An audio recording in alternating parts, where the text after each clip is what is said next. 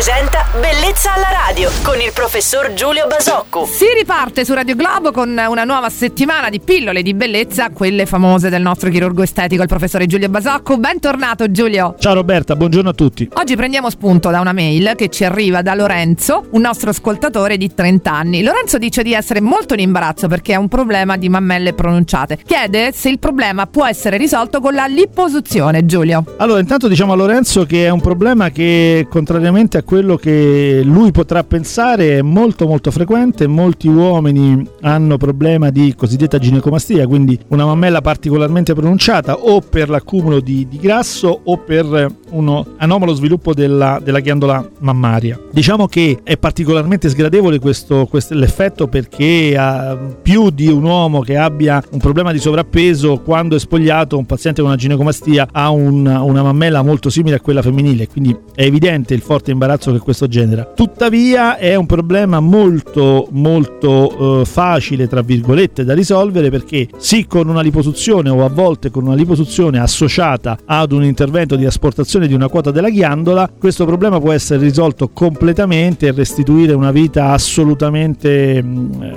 normale, serena a un, a un paziente che spesso vive molto male questa condizione. E l'intervento di ginecomastia, Giulio, da quale età può essere eseguito? Ma diciamo che viene eseguito già in giovane età perché insieme a quello delle orecchie a sventola è una problematica che spesso condiziona fortemente lo sviluppo psicofisico del paziente, la sua socialità e i suoi rapporti intimi, quindi diciamo che si tende a risolverlo il prima possibile. Ecco, quindi non ci sono limiti. Beh, ottime notizie per i molti amici in ascolto in questo momento, non solo per Lorenzo che salutiamo, torneremo domani ad Qui affrontare... si danno sempre solo buone notizie, Roberta.